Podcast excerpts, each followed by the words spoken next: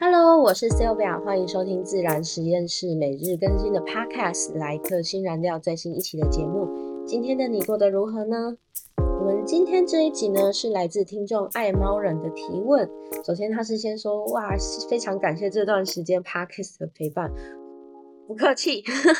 不客气，不客气。然后有提到说，他想要听关于拖延症这个部分要怎么克服跟调整的。那看到这个提问的时候，我想要先分享一个，就是我这几天才看到一个很有趣的网络对话。那就是就有一个人问对方说：“啊，你的论文进度如何啊？”然后对方就说：“我一早打开论文资料，家里的地板变干净了，房间也变干净了，虾皮购物车也变干净了呢。”然后对方就说：“看来你论文应该也是蛮干净的。” 就是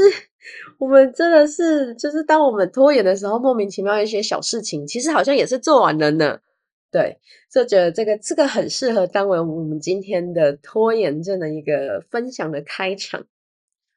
我想要先排除一些理性的因素，关于拖延症的部分。我比较觉得，我们的拖延其实更多是心理影响。为什么会拖延呢？简单来说，其实就是不想做。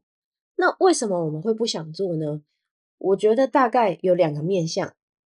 第一个面向是当下的状态让你觉得提不起劲，就是你看到下一个任务的时候，你会觉得很累。你有可能是在下班的时候，你心里就会觉得，哇，我觉得好累哦，我想休息，我休息不为过吧？这个是你心里的一个状况。那也有可能，其实你明明就刚起床，精力很充沛，可是你看到那个任务，你就是很不想动，于是你就想啊，我好像也不该让这个时间空白，我先做点别的，待会我就有心情做这件事情了。再来就是，我觉得还有一个很大的因素就是，我不做就不会有失败这件事。这这个我觉得比较像是一个结论，这个是一个心理层面一个很很很底层的一个结论。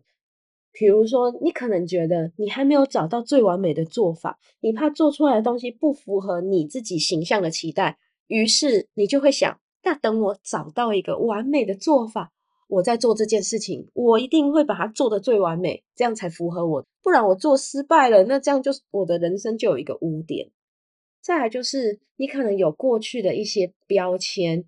包袱。所以变成说，比如说这个领域你肯定肯已经被肯定过、夸奖过，于是你就担心在同样的领域的新事情，或是你现在换到一个不同的领域了，你不会得到夸奖，所以你就会变得，你觉得你如果在这件事情没有成就的话，你没有就不会得到这些赞许，甚至被人家觉得画上一个标签，说哇，你这个就是失败者，所以你就会觉得这件事情我好像有点难跨过去，不想做这个东西。可能就会反过来，就是一直在讲说，我遇到的状况都很糟、很糟、很糟啊，所以我可能才怎样怎样，这是一个心理因素。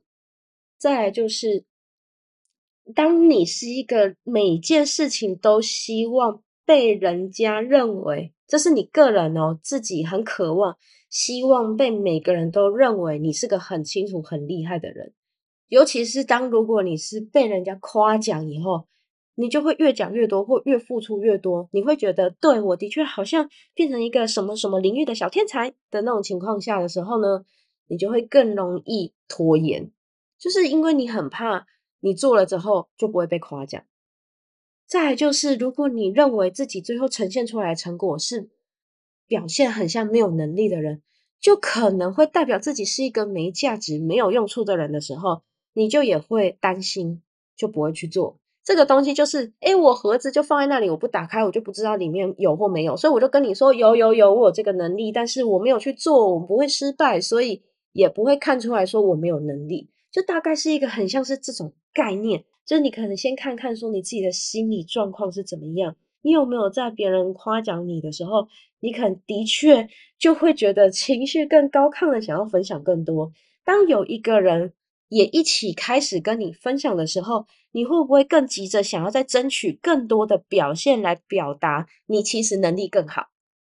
这这个是很奇妙的，对不对？我们明明在讲拖延症，但是我现在讲到的是，你会很想要争取光芒这件事情，这个就是一个潜在因素。原因就是你很怕你做了东西不如你预期，不如别人预期，不如完美的预期，没有被得到夸赞。你希望你做出来的事情都可以得到肯定或别人的一些回馈，你更容易可能会想要拖延。我觉得可以先从这个地方去挖掘一下自己的心理状态有没有这个状况，因为像我，我如果我有拖延的时候呢，有一部分是我真的会心里觉得，像我录 podcast 的时候，我可能讲稿写完了，可是我不一定当下就很想要录语音，我明明就写完讲稿，却我没有录的原因就是，我觉得我怕我会讲不好，我觉得我可能讲的没有写的那么好。我可能讲出来的成效没那么好，所以我可能就会拖延，我也会拖延啊。但是我就很清楚，我是因为这个状况下，就是想要改变这件事情，所以呢，我就会做一些调整。那所以我分享的一些调整的方式，我们先讲，如果我们是在一个精神状况觉得自己不太好的情况下，我们要先做的是，我们先让这一个任务看起来是简单的。就是有英文有一句讲说 a piece of a cake，所以你就是要先让你的任务看起来不像是一个吃不完的很大的奶油蛋糕，而是看起来是很小片，你一口就可以吃掉的蛋糕。我觉得这个英文就是像这样的感觉，就像一片蛋糕一样那么简单的那种感觉。那以我做 podcast 为例好了，假设我现在就制作现在第二十八集的这个 podcast，它如果我在我的代办清单叫做完成。第二十八集的 podcast，哦，这个任务认真来讲就是一个巨大的蛋糕，所以我的习惯就是我会把这个巨大的蛋糕一开始就想办法先记录步骤跟时间，所以后来我其实我的代办清单，我的时间排程会是这样拆的：第一个选题的安排，第二个灵感的捕捉，第三个讲稿的大纲，第四个有必要的话讲稿的补充资料，第五个。语音的录制，第六个语音处理，第七个文案撰写，第八个上架处理。我就把一个很大的 podcast 拆了很多个小步骤，所以当我在显示器看到这件事情哦要做的时候，它就会降低我的心理的一些门槛，就会觉得哦，其实我真的的确做十五到三十分钟内我就可以做完了，这样子你就会更愿意去做这件事情。这样的优点就是，其实就很像我们专案会拆解 WBS 一样。你拆解的越细，第一个你的时间也越好评估；第二个每件事情刚讲到五到三十分钟内你就可以完成，你就实现了 a piece of cake 的梦想。再第三个，你会更容易累积细微的成就感，你会不断的打勾完成，打勾完成，打勾完成，甚至如果你打勾音效非常的愉悦，等等。哦，那个感觉就很棒。我我在用那个我自己的代办清单打勾的声音，人家说很像刷卡成功的声音。我每次打勾，人家说：“哎，你刚刚买东西哦？”不是不是，误会误会。所以你可以也可以设计，就是让你的那个打勾清单的声音听起来是很愉悦、很开心的。它也会增加你去执行一个任务的激励感。再就是劳逸结合，就是我觉得我们必须要给自己一个偷懒的弹性，就是我们先不要觉得。这个拖延症是不好的，就是比如我我有时候也是会有啊，我怎么可能无时无刻都很紧的？因为橡皮筋一直绷也是会坏掉的，但是我们没有绷着，一直放在那里，也表示橡皮筋没有用嘛。所以我们要做的应该是，我有时候会拉，有时候会让它放松，恢复它的弹性，然后我们再继续绷紧做某些事情。就像以我一直对我自己来说，我一直都绷着不可以吃任何其他好吃的食物的时候，对我来说是很痛苦的。那我既然知道这件事情是很痛苦的，我要做的是让我自己减轻这个痛苦。所以我减肥的时候有没有吃零食？有啊。我有没有吃饼干？有啊。我有没有吃洋芋片？这些我都有吃。但是我做的方式是，我可能就会挑那一种，比如说体积看起来比较大，可是热量相对是少的，就是比较碰趴的那种饼干。那我自己喜欢吃咸饼干，那我就选重口味一点的饼干。那我这样吃起来就会变成，哎，我好像有吃到饼干，量也没有到很多，但是我也感到满足了。所以这个东西就很像是一个，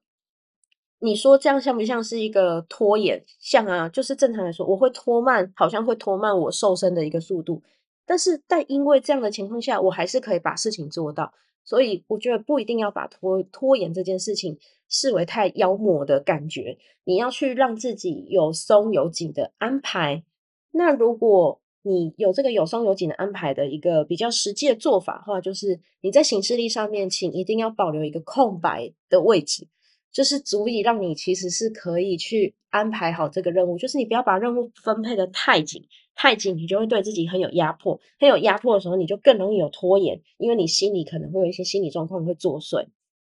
再来就是刚刚讲到的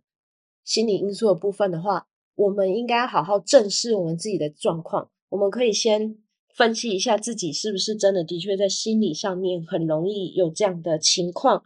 如果是有的话，那我们就可以分，我大概会分两个面向。第一个是我可能很担心发生很糟的状况嘛，那我干脆把很糟的状况都想完了。这个是卡内基说的，我们先把最糟的情境想好，下一步想的就是我如何不会达到这个最糟的情境。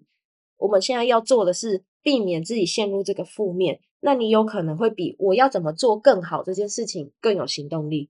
因为我要做的是我要远离我，我不想要，我真的就是不想要这个状况。那我就开始想我要怎么避免这个状况，慢慢的你就反而会去推动你。在另外一个心态上的调整是，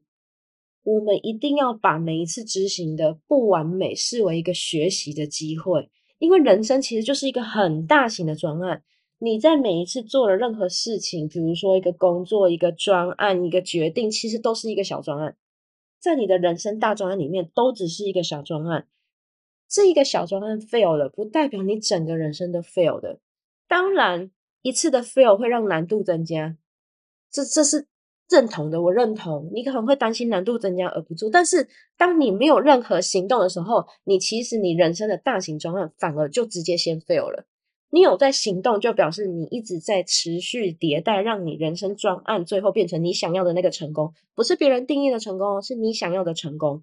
但是你决定什么都不做的情况下，你没有开箱，真的就成功了吗？不，因为你没有这个这个历练之后，你下离下一个真正你想要的成功就越远。所以我们要调整这个心态，把每一次做最后的结果都是一个垫脚石，不代表最终的结果。调整这个心态，会让你也会比较容易去面对一些新的挑战，比较不会去拖延它。那以上呢，就是跟大家分享的，就是我们要先从心理层面去分析一下，我们为什么会拖延的原因是什么。再来就是我们可以怎么去调整，比如说把它任务拆的就像一块小蛋糕一样，然后劳逸结合。再就是正视我们的心理因素，做一些正面心理因素的调整。希望这部分的分享对于爱猫人是有所帮助的。那我们节目尾声喽，谢谢你在这个时刻选择聆听我的节目。希望这短短的时间能为你的生活增添一丝陪伴感。目前因为工作的关系，Podcast 预计更新到第三十集就会先暂停喽，所以目前不会是收新的许愿回馈跟提问。但如果你有想看看我平常一些生活或工作上的文字形态分享，我有把我的脸书网址放在说明资讯栏，欢迎追踪哟。今日的一句新燃料：人生是一个超大型专案，每一个小专案的结果都是为了往你认为的成功迈进，而不是你人生的最终结局。想办法拆更小，让自己往前迈进吧。我们明天再见喽，晚安。